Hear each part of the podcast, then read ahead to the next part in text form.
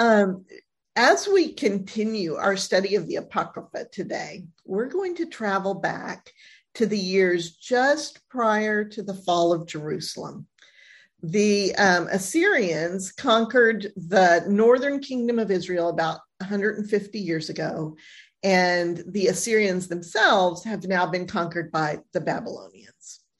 The Babylonians, who are the world power in this story, uh, are, are governed by obviously King Nebuchadnezzar and they, at this moment, are waging war on the southern kingdom of Judah. Israel is gone, got southern kingdom, Nebuchadnezzar attacking. Y'all should recognize this time frame. Nebuchadnezzar has already taken several large waves of exiles, uh, and Daniel and Ezekiel have already been deported to Babylon. So it's only a matter of time before Judah and Jerusalem are utterly destroyed.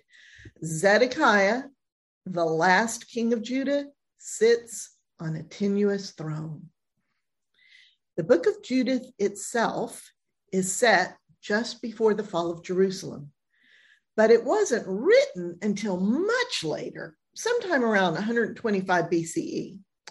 We think it was probably originally written in Hebrew, but only Greek manuscripts of it have survived when St. Jerome translated his Latin Vulgate version of the Bible back around 384 Common Era, he included Judith um, and he was apparently working from both an earlier Latin manuscript and an Aramaic manuscript. So a lot of the, the stories in the Bible, as I've told you, are just um, authors sitting down and taking verbal stories and, and written versions of their stories and trying to, to edit them uh, together to create uh, a, a new written version in whatever language they're working in.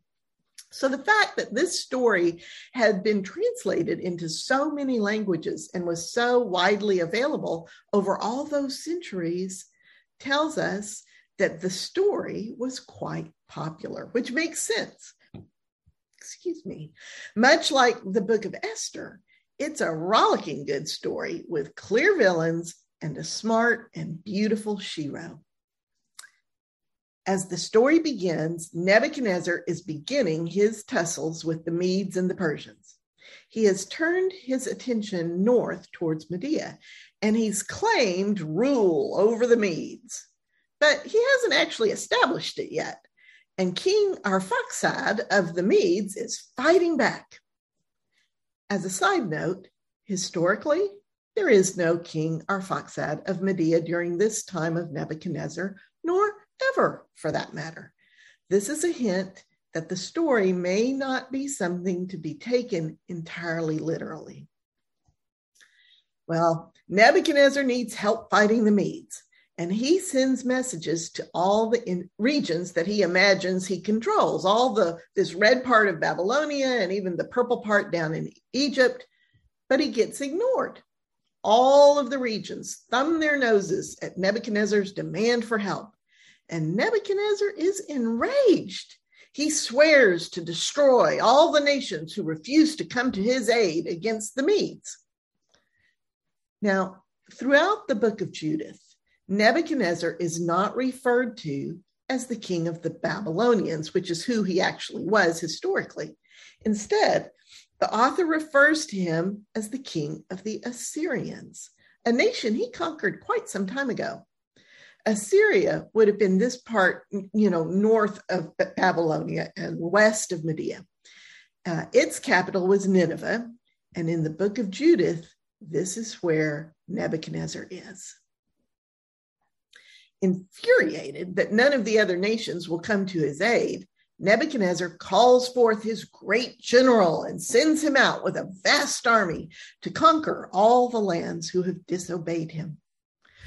What's strange is that in this story, the general's name is Holofernes, which is a Persian name, and the Persians are enemies of Babylon at this time. And there is no such general under Nebuchadnezzar, as far as we know. This whole story seems to be a mishmash of characters spanning hundreds of years of history and perhaps hundreds of years of imagination and embellishment. Anyway, according to the story, Nebuchadnezzar's general Holofernes takes all the armies of Assyria and marches south, destroying everything in his wake. None of this is historically accurate. By the time he reaches Judea and the nations along the coast of the Mediterranean, the nations are sending peace envoys to him, offering complete surrender. He finally reaches the area of Judea near a place called Scythopolis, which is a Greek name for the ancient Hebrew city of Beit Shean. This is another anomaly. The name of this city is not changed to Scythopolis until the Greeks take over the world a few hundred years after this story is set. It's yet another hint that this story is a mashup that was written hundreds of years after the events it recounts. Holofernes pauses near here for a month to regroup and prepare to move southward towards Jerusalem. There's a bizarre verse in chapter four saying that the people of Judea had recently come back from captivity, which makes no historical sense whatsoever. Um, they were not coming back to captivity during the reign of Zedekiah. But if you skip that weirdness, the point of the story is that everyone in Jer- Jerusalem is scared to death. The high priest in Jerusalem, a man named Joachim, sends urgent word to those living near the plain of Esdraelon. We know it by its biblical name, the Valley of Jezreel. He tells the Judeans living there to defend the mountain passes so that Holofernes cannot pass. The town where Judith lives, Bethulia, must be somewhere near these mountain passes. And everyone in Israel puts on sackcloth and ashes and prays and fasts for deliverance from this terrible threat. Chapter 4, verse 10 is the second place in the Bible we've seen a reference to even the animals wearing sackcloth. We saw that back in the Jonah story too. Remember? They even here in this story of Judith, they even put sackcloth around the altar in the temple in Jerusalem. Well, General Holofernes hears that the people of Judea have fortified against him and he reaches out to the nations surrounding them, you know, Moab, Ammon, the nations along the coast, and asks them how strong these Judeans actually are. As a side note, Holofernes has a crown in some of the illustrations here, but he was not a king. He is Nebuchadnezzar's Assyrian general in this story. The leader of Ammon, just across the Jordan, is a man named Achior. Achior tells Holofernes the story of Israel from the time when Abram left Ur of the Chaldees and on through the captivity in Egypt, the miracles of the plagues, the parting of the Red Sea, and how they took the land of Canaan. He tells Holofernes that as long as these Judeans obey their God, they prosper. But whenever they do not, they are defeated in battle and taken captive. It's a pretty astounding summary of the entire history of Israel in a few short verses in chapter 5. Achior continues We need to figure out if they're being faithful to their God. If not, then certainly take them in battle. But if they are being faithful, you should pass them by. Well, that doesn't sit well with General Holofernes or his advisors, and there's a great uproar. Holofernes says, There is no God but Nebuchadnezzar. We have no fear of the God of Israel. You have given false counsel, and when we are through destroying Israel, we will return and destroy you Ammonites as well. Holofernes has Achior tied up and cast into the heavily defended mountain pass near Bethulia, the town where Judith lives, thinking the Israelites will certainly kill him. But instead, the Israelites have mercy on Achior and bring him into their town. And Achior tells them everything Holofernes is planning. Again, the people cry out to God and pray for deliverance. The next day, General Holofernes and his vast army sneak down to Bethulia and scout out the territory. Then they return to their camp. This time, it's the people of Moab who try to warn General Holofernes he's making a mistake to attack the Israelites because their God fights for them. The Moabites advise Holofernes to starve them out. Well, that seems like a good plan. So Holofernes captures the springs that supply water to Bethulia. At this point, things are looking pretty desperate for Bethulia. Not only has Holofernes gathered a great army against them, but both the armies of Moab and Ammon have joined him, and they have captured Bethulia's only water source. And a third time, the people cry out to God and pray for deliverance. They are able to hold out for 34 days. But eventually, every drop of water they've stored runs out. As the people of Bethulia begin to die, they turn on their leader, Osias, and cry, It is better for us to surrender than to watch our children die by starvation. But Osias encourages them to hold out just, just five days longer, praying for God's mercy. If at the end of five days, God has not come to their aid. He promises he will surrender the town. It is here, finally, we meet Judith, a widow living in Bethulia. Her name in Greek is Judith, and in Hebrew would be Yehudit, which is the word for Jewish woman. And all Judith is certainly a common name. This shero is meant to be understood, I think, as a representative of any brave Jewish woman. Her name is Jewish woman. And there are no well to do people left in Judah by this time. They've all been taken captive already. So her being well to do is another anachronism in the story. Judith was widowed a little over three years ago when her husband died suddenly of heat stroke. Ever since, she's lived in a shelter, kind of a lean to on the roof of her house, fasting always except on Sabbath and holy days. She is extremely beautiful and extremely rich. When Judith hears what's happening, she summons the town leader, Osias, and all the elders to her and scolds them for putting the Lord to the test like this.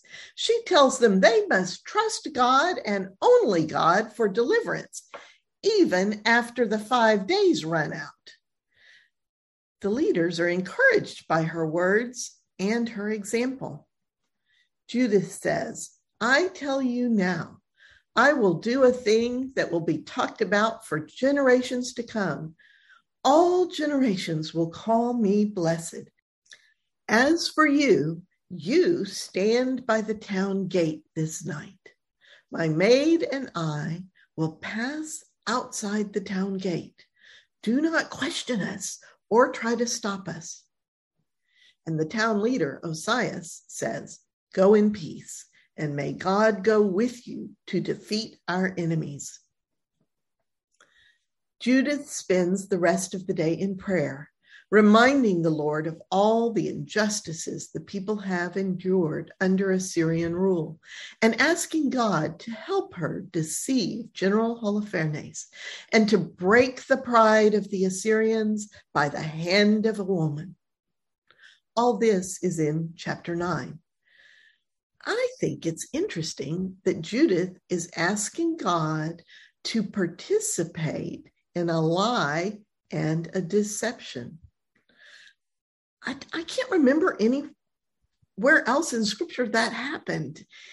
Let you know when we do our discussion groups, let me know if you think of a place. Even Jacob with his shenanigans with the spotted sheep, and Abram with his deceits with the pharaohs, and you know, being and Sarah being his sister, they did not enlist God in their lies and deceptions. This is the first time I, I think the first time I've seen this.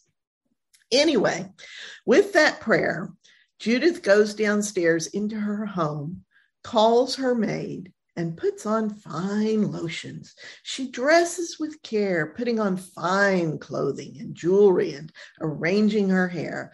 She's quite literally dressed to kill. She puts some wine and oil and food in a bag. And then she and her maid go down to the city gates. There, the city leaders bless her and open the gates for her and Judith and her maid walked directly towards the Assyrian camp. When she reaches the edge of the valley, the soldiers on watch stop her and ask her what her business is. And Judith tells them she is a Hebrew and she's fleeing her people because they're about to be destroyed by you Assyrians she offers to show General Holofernes a way to defeat the Hebrews without losing a single one of his troops. And because Judith is very beautiful and very convincing, the soldiers believe her. They give her an escort of a hundred men and they take her to the tent of General Holofernes. And of course, rumors run through the camp ahead of Judith and her escort. When Judith arrives at General Holofernes' tent, he is resting on his sumptuous couch with all kinds of luxuries around him. Judith is brought into his tent, and everyone marvels at her beauty. And Holofernes says, Do not be afraid. I have never hurt anyone who willingly surrendered to Nebuchadnezzar. You are safe with me. And Judith begins her plan of deceit, saying, I promise not to lie to you if you will do everything I say. You will achieve your purpose, for you are very great and wise, and Nebuchadnezzar has only sent you for our own good. She really lays it on thick, and General Holofernes laps up every word. Then she says, Remember Achior of Ammon, who told you about how our God protects us when we are faithful to him, but that if we wander away from our God, we will fall at the hands of our enemies? You had Achior tied up and thrown to us, and he told us everything he had told you. And everything he told you is absolutely true. But never fear, General Holofernes, for these Hebrews will sin against their God. They have run out of food. They are starving, and they will soon begin to eat all the unclean things their God has forbidden them to eat. Then they will eat all the grain. They're supposed to tithe to their God and contribute to his priests. These are things they're not supposed to even touch. And when they do that, my general, on that day, they will be destroyed. I alone worship God truly, and I will know when the day arrives that they have sinned against my God. That is why I have fled to you. I will tell you when the time is right to go forth with your army and take them. Now, if General Holofernes had any idea who our God is, he would know that Judith is lying through her teeth because our God would never want us to starve to death while there is grain in the temple. When Jesus' disciples get hungry in the New Testament, he defends them picking food to eat on the Sabbath, saying, People were not made for the Sabbath, but Sabbath was made for the people. But General Holofernes does not know our God. He is completely taken in by Judith's words. General Holofernes and all those with him see how beautiful and wise Judith is. And he says to her, If you will do as you say, then your God will be my God, and you will dwell in the house of King Nebuchadnezzar and be famous through all the land. And General Holofernes orders that a feast be laid for Judith. But she demurs and says she must only eat what is acceptable to her God. She says, I have brought provisions with me.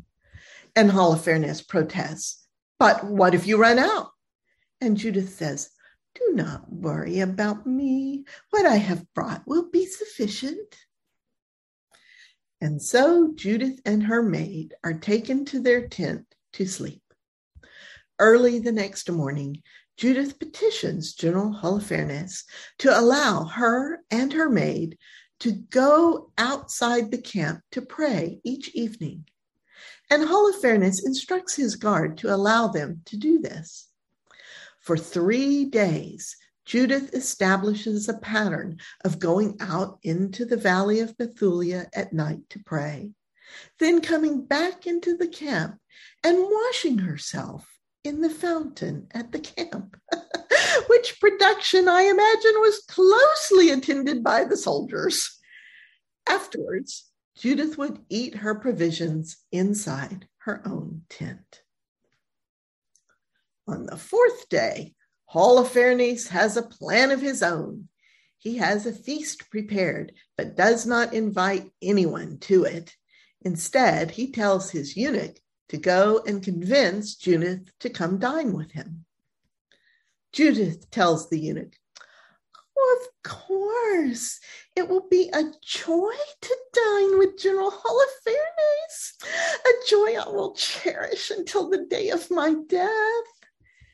And she dresses herself up again in all her finery and goes into General Holofernes' tent, bringing her own food with her. Holofernes, of course, is planning to seduce Judith, and he plies her with food and drink and more drink. But Judith only eats and drinks what she's brought with her.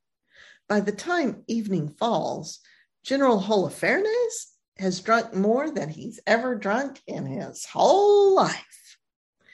The eunuch, knowing what Holofernes has in mind, shoos all the servants out of the tent and shuts the door, leaving Judith alone with the drunken and lecherous general.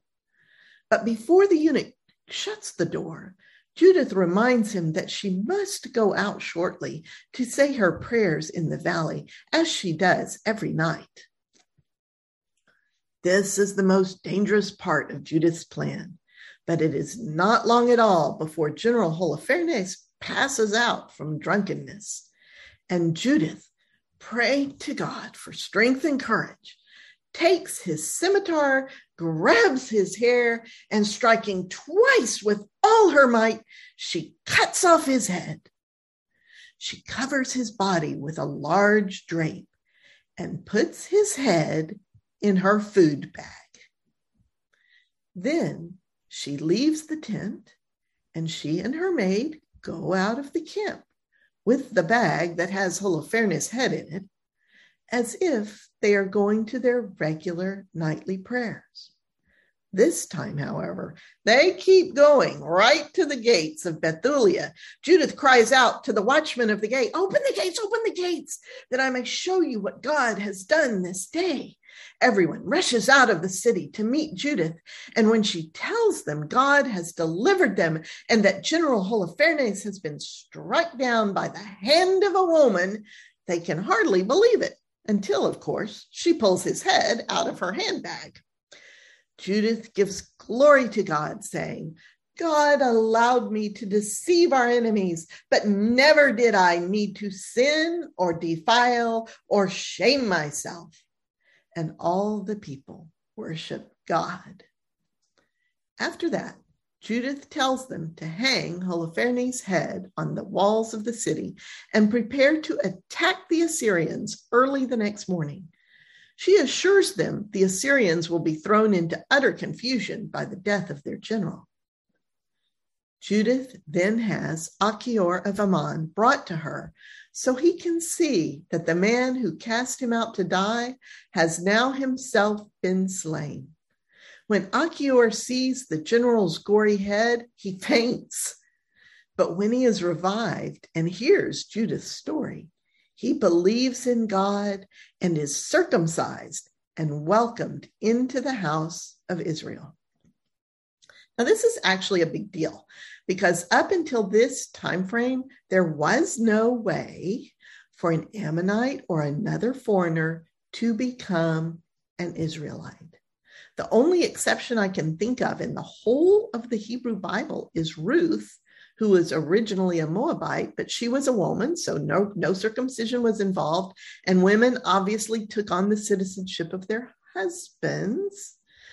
So, this whole concept of conversion to Judaism and by becoming circumcised and choosing to be a Jew, and then being accepted as an Israelite by the Jews, is a brand new thing that has its roots right here in the intertestamental period when this book was actually written.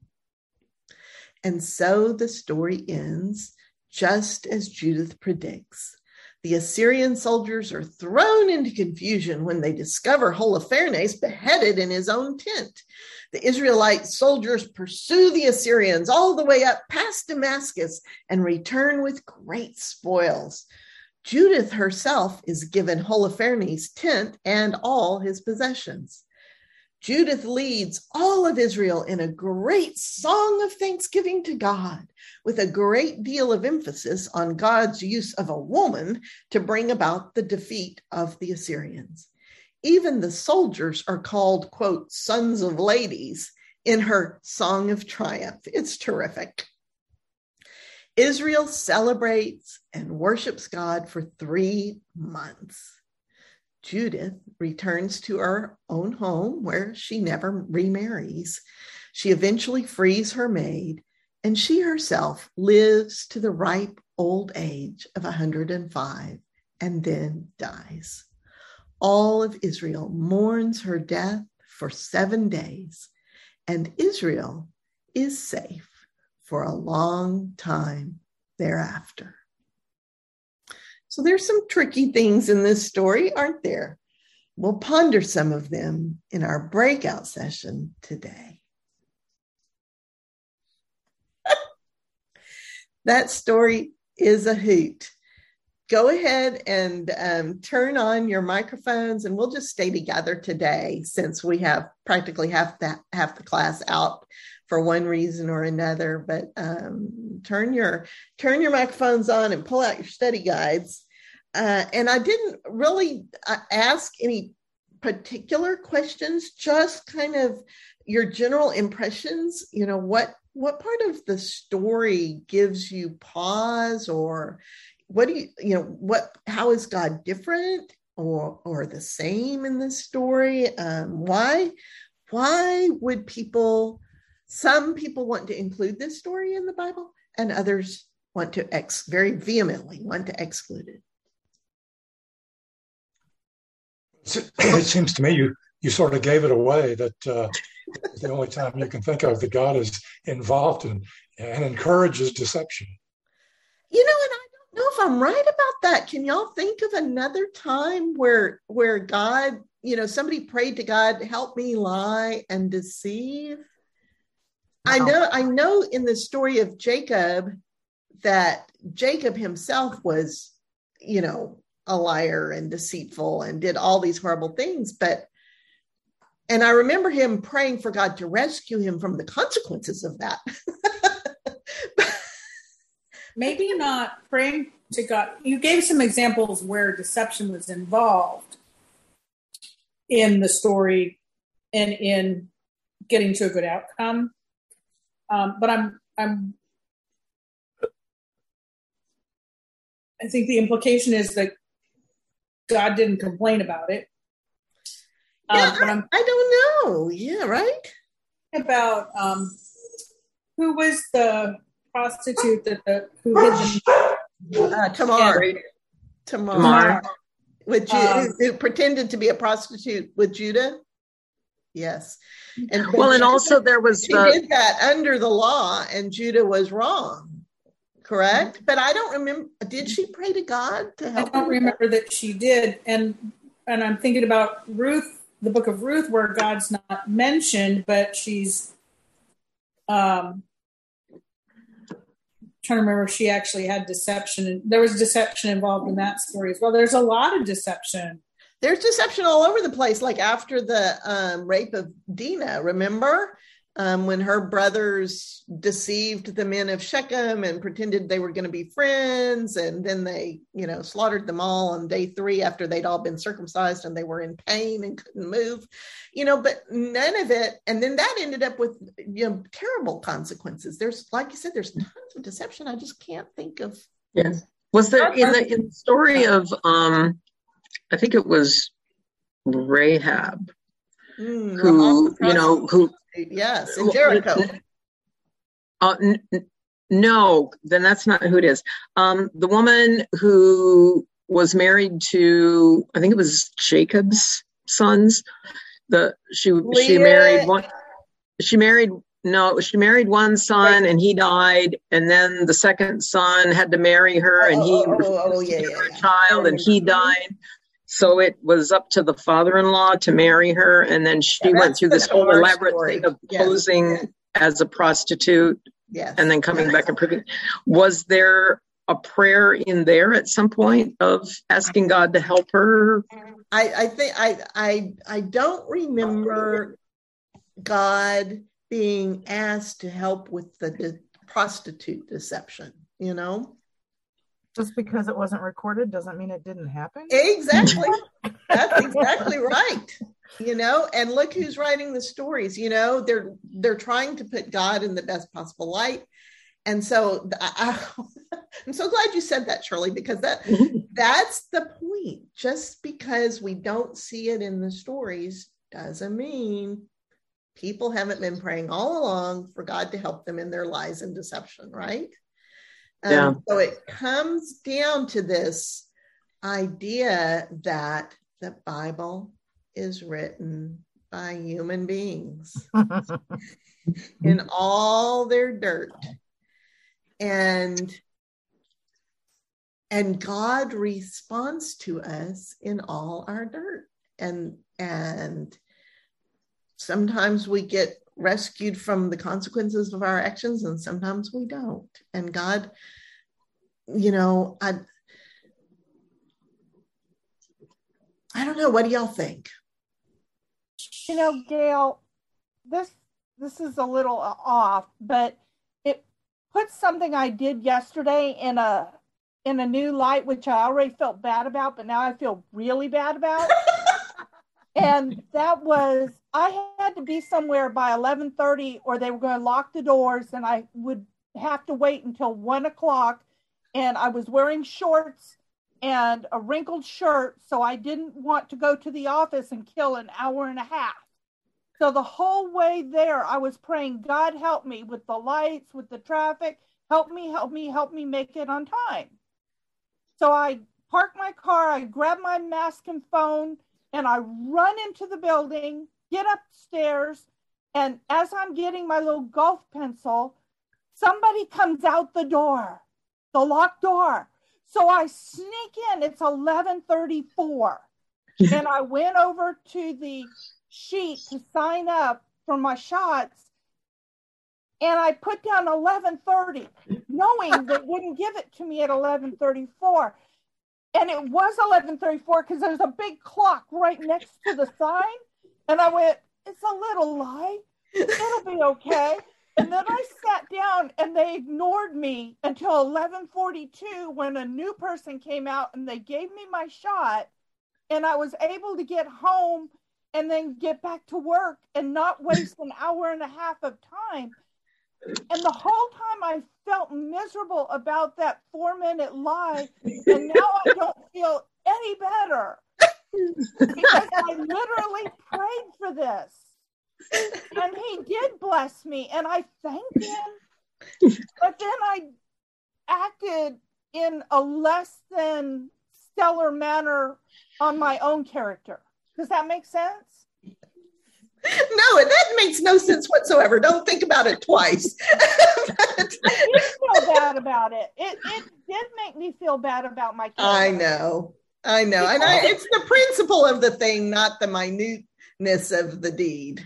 If God I has already forgiven him for you. help, I'd have been okay with it. But I did ask for help. Did you hear Woody? Woody made a good point. Say it again, Woody. God Woody. has already forgiven you.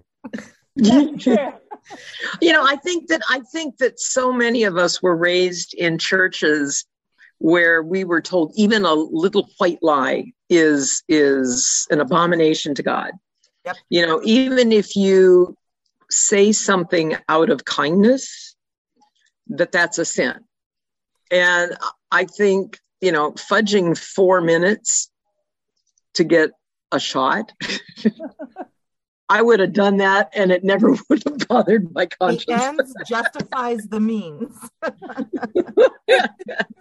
Julia's um, um, a- a sincerely sincere concern for whether she acted in an ethical manner. Um, I think that um, a couple things apply. You're super aware of it, right? Oh yeah. and um, I think that that uh, an examination of conscience and an act of contrition are there for a reason, which is, and at the end of the act of contrition that I was taught when I uh, in my Catholic youth, it is to avoid the nearest temptation of sin. That's one of the things that you pray for, right? Is make the future different.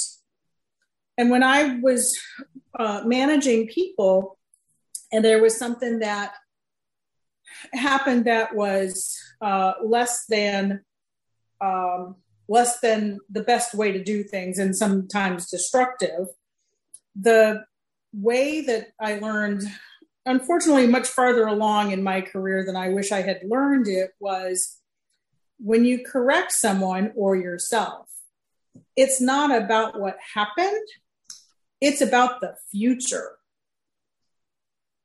and um, I suspect that this will significantly impact how you look at a situation in the future. And I think that that's probably where grace is involved. Yeah. That's true.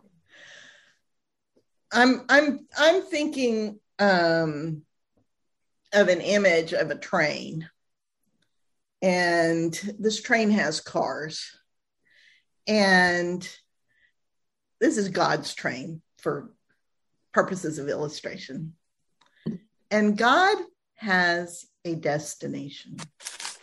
You all know what God's destination is. What is God's destination? Overall, generally. God. God is the destination. God is the destination, and it is it is for us to be together with God, right? For God to be where we are, and for us to be where God is. That's the destination. Everything needs to be viewed from that perspective. Absolutely everything in our lives everything in the Bible. All right. And what we need to do is decouple some of these cars because because God is not responding to the minutia of our sin all right? To the minutia of our humanity. God is not derailed by impure prayers right? Um, like judith's. Um, god is not derailed by our failures god is not even derailed by us wanting to go this other direction okay we can choose to decouple ourselves and go another direction. All right. God never forgets where we went. He remembers that sighting. Okay. And and will come and get us. Yeah. But let but what God responds to is us, our actual spirit, our being, who we are and who we are created to be. That is what God cares about. And yes, we screw up and we need to do better and all of that and god will help us with all of that. That's why we study these things. That's why we think that's why god said keep thinking about the things i told you. Write it on your forehead. Put it on a sticky note on your mirror so that you see it every day. All right? Um, keep thinking about these things of god. But in the end god is going to get to the destination where we will be with God and God will be with us. And so we cannot take these individual instances flying past our windows and say, oh, God blessed me because I did XYZ, or I prayed XYZ, or oh, God, you know, is mad at me because this bad thing happened to me. Somehow we have to decouple that part of the train that we're dragging along behind us because we're getting to a part of the Bible where that theology of God punishing us, you know, if something bad is because it's God punishing us, and if it's something good, it's because God is blessing us, that theology is about to bear big fruit. It's going to get really attractive to the to the Jews. All right. Um, and you can see it all throughout the writings of the Hebrew Bible. We've been fighting that worldview all along. I want us to take this story and re- and realize how important it is to decouple these external things that are happening to us from quote God being angry with us or God being pleased with us. What God said was, if you come with me, there is blessing. If you don't come with me, there is death. That is bigger picture stuff. Does that make sense? Shirley, and what did you have, hun? Oh, I'm getting excited here listening to you. Um, little things. Those of us who were raised in the fundamentalist background were trained to look at minutia. The little things mattered. Right. Um, little things they made mountains out of molehills is what i'm saying but um right you know we were taught you're a thief if you take a dime as much as if you take a hundred dollars you know right um little things matter and though in for the most part I, I i, kind of still cling to that um i won't steal a dime because that's i'm still a thief if i take a dime. But um but yet i've been known to you know oh i got a i got two sodas out of the machine instead of one? Cool god bless me. So i mean we do those things you know? We do those things. Mm-hmm. and because of our fundamentalists, those of us who are, you know, who were brought up Baptist or, you know, in a fundamentalist background, we look at those little things and we blow them out of proportion. And I think God is a God of little things. God does take care of the little things, but he but he also told us not to worry about those little things. And I think sometimes we human beings tend to put the emphasis on the wrong syllable. And and um what you were just saying i just got so excited listening to that because it's truth. Well and and donna has some good comments over in the chat. Um you know the whole kind of idea that the view of grace um, can end up giving us kind of a get out of jail free card and let and so we just do whatever we want and then we just ask for absolution and then we just keep on doing whatever we want. And we've seen lots of places in the hebrew bible where god you know called that out. That's not a new thing. That's not a new christian thing. We didn't invent that folks. Um, god pointed that out quite a lot and said Didn't James talk about that too? I, mean, I we'll see- later, but yeah i see god said i see what you're doing. You know you think i don't know? Um, but it never was about the little stuff. Um, and that's part of what i pulled out in the lesson about sabbaths being for people not people for the sabbath right? That sabbath was the original law. It it preceded all other law I like a lot thousands of years. And yet its intent was to bless us. Mm-hmm. So, you know so if we're looking at our relationship with god in any way other than god is trying to bless us by helping us see the wholesome way you know then we've we've misunderstood the theology somehow marlene you had something Yeah, I was just thinking, uh, listening to Shirley and to you, that it seems like a lot of times we humans have trouble grasping that big picture of, you know, God's overall intent. That's that feels maybe a little too and not concrete enough. And so we tend to focus on these minutia. You know, not everybody is going to go out and rob a bank, but we all have probably, you know, seen somebody drop a dollar uh, on the floor and didn't mention it to them and then took it ourselves or got that extra can of Coke or whatever it was. And so somewhere along the way, um, that became equated with something that would do, as you said, derail us from the ultimate goal of God's relationship to humanity.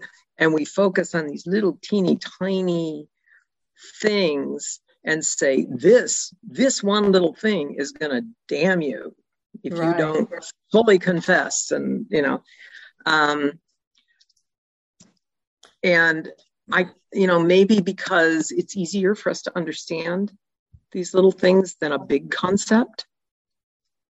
Does that make sense? maybe but i'm thinking oh, i i'm not i i think what i'm i'm not saying that it doesn't matter what we do i'm not saying that god doesn't care what we do so in your example of the dollar dropped on the floor i think that god's response would be when you picked it up and you knew you were doing wrong would be you knew you were doing wrong.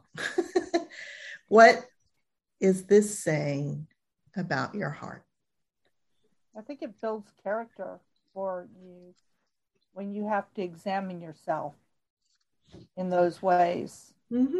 And Because- it yeah, that it was a big deal. It doesn't mean it was a big, the dollar was a big deal or the four minutes was a big deal. What matters is that conversation with God, Mhm. you know? Yeah, Yeah. yeah, and that's and that's what what I guess I didn't say make my point clearly. What I'm saying is um, that yes, it's a matter of of self-examination and and saying, oh, okay, so yeah, I need to change that that whatever it was in me that made me do that. Right. But that that one little act is not going to throw us out of heaven Exactly. but many of us were raised in that kind of an environment that, that Yes. you know that even the thought could exclude us Yes. There was a great deal of measurement in many of our concept of God, right? That we were constantly being measured against an impossible ideal, and that the only way we could overcome that measurement was because Jesus was going to, you know, had saved us. and that anybody who hadn't been saved by Jesus was going to fall short of this message. I also think that in some way, I, I know the way God has it. You know, you feel bad about it, then you talk to God because that's what He wants is a, is you talking to Him. But I also think the other thing is that our churches have taught people that that you have to follow their rules to be able to get into heaven. And I think that's kind of where people get off track as to what God is actually saying. Um, is that, yeah, talk to me about it. You don't have to worry about it because we're talking, but you have to, but with the way churches make people feel, is it's like any little tiny slip up, you're not never going to see heaven. Or if somebody does a huge slip up, they're never going to see heaven. But I don't think God sees those as different. Yes, Julia. Okay, these are great points, but I'd like to pivot because I had one thought, only one thought on question two. All right. I wanted to share it because I had a thought. All right in what ways is it similar to other stories in the Bible? The only thing I could think of was Samson and Delilah. There was deceit there, and the roles are reversed, but it was a woman bringing down the hero. Yeah, and it, and it also um, reminds me of the story of Jael in the tent, right? Remember her driving the tent peg through the temple of oh yeah that Remember nice that one? one yeah with with uh, all due respect to Woody, one more time, women busting the patriarchy and not get credit for it in modern day Christianity. Just say. I loved, I loved Judith's song and calling the soldiers sons of ladies. me up.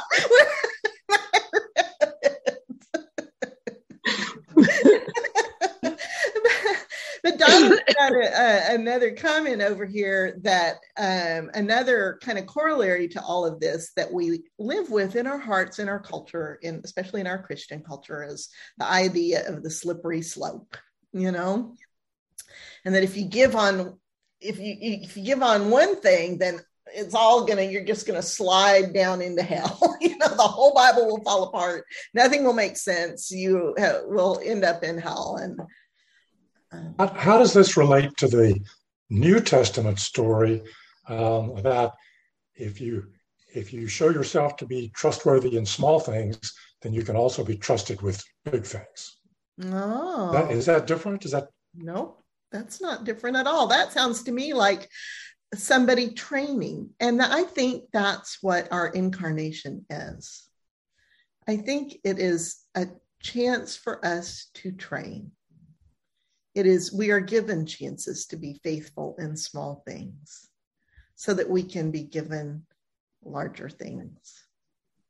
I think I think incarnation is just a really special thing that Jesus um, came to show us how to do it and he constantly talked about all he did. He, he just went around and talked about how much God loves us and how we need to not worry about the future and how we have the power to heal each other. And we need to be doing that. That's kind of pretty much Jesus in a nutshell. And that's what I think our incarnation is. And there's no slippery slope.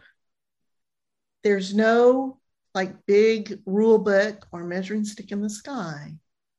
It's a matter of learning to be with our mother God in the sense that a, a, a child in the womb learns its mother's voice simply from being there, and then is incarnated at birth and learns more from small up, as Woody is pointing out, right? This is what we have been born into this world. And God is the mother's voice we need to be listening for.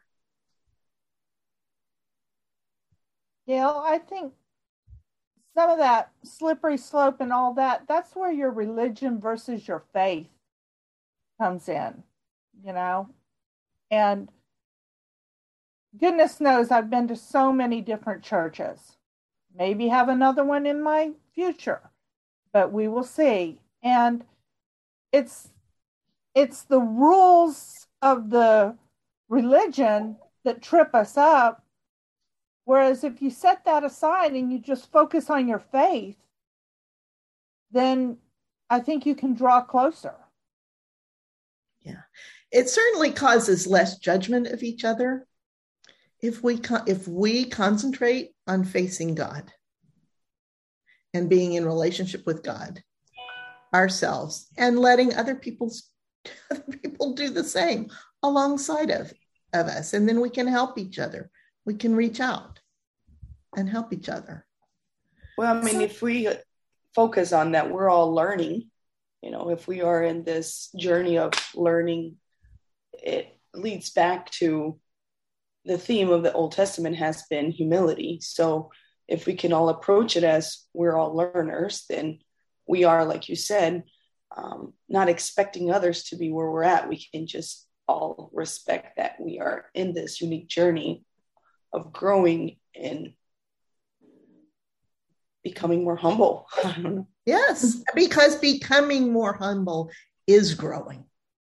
I Erica, it's hard to get I, out of our own way on that mm-hmm. because of that Erica, judgment thing. Sorry, Marlene. Oh, that's okay. I, I was just I was just going to comment on um, Erica's use of language there that really struck me. We are all learners as opposed to we are all sinners. Isn't that a beautiful difference? That yes. is such a powerful difference. I'm going to write that down. I love that. Same thing. We are all learners. And that if the church takes on the role of supporting the learner, the church is is doing is doing good.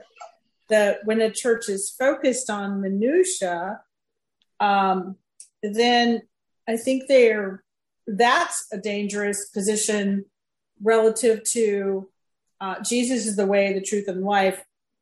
We're going to arbitrate that. Um, and I think that that that has caused a lot of problems on an individual level and in much larger and larger and larger social um, systems. Yes.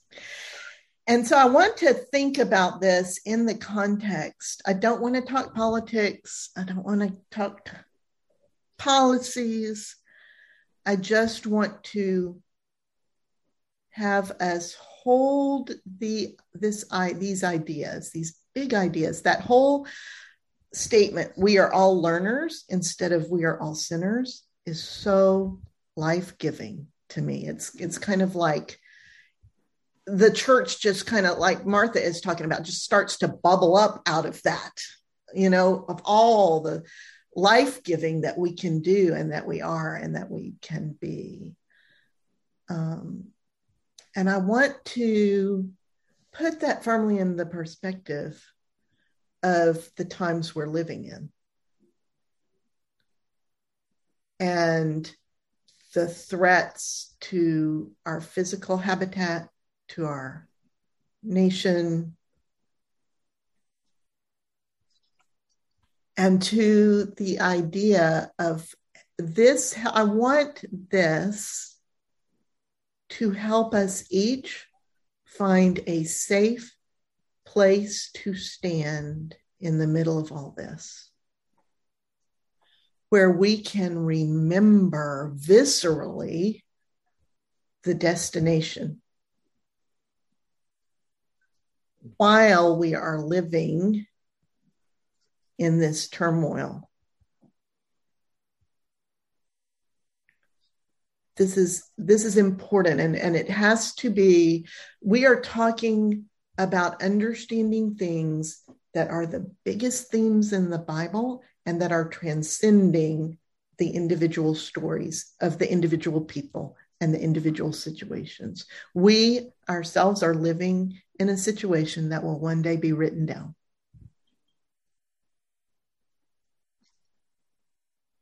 And if this class isn't making a difference in helping you get to the peace that makes no sense in the middle of all of this, then it's a waste of time. This has to be real and it has to be how we are being in the world now.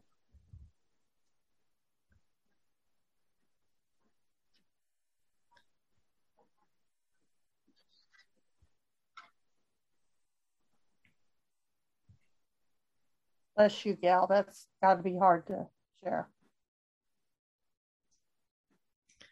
The what's hard about it is that these are inarticulatable truths. Mm-hmm. When you reach these truths, they are only spoken heart to heart and spirit to spirit. But those are the ones that matter. I was working with somebody to this week who is in a situation with um, a person who has Alzheimer's.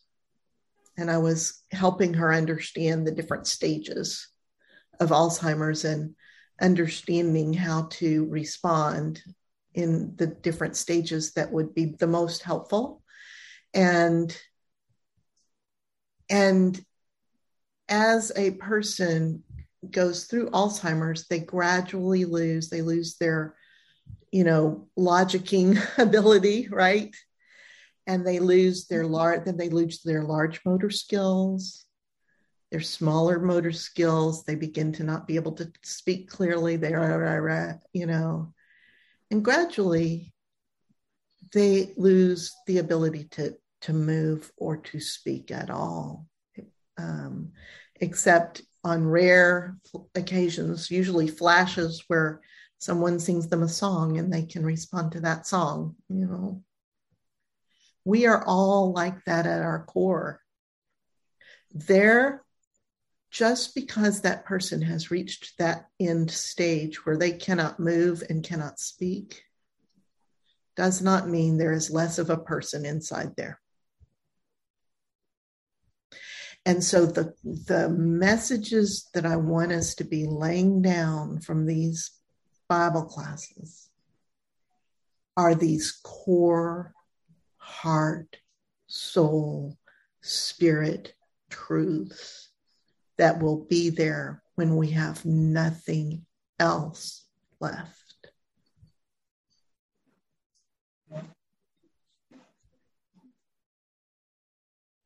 And in the end, that's where God is. And it's not about, did you pray the sinner's prayer? Did you tithe at church? You know, did you sign in four minutes earlier than you really should have? That's not where the important stuff lives.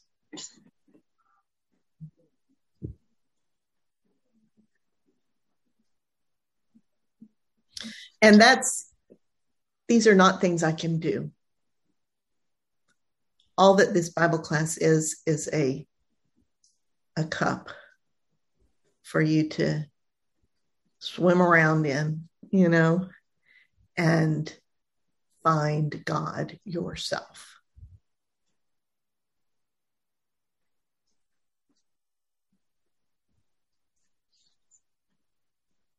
So that's kind of all I've got. Do we have, did I heard somebody?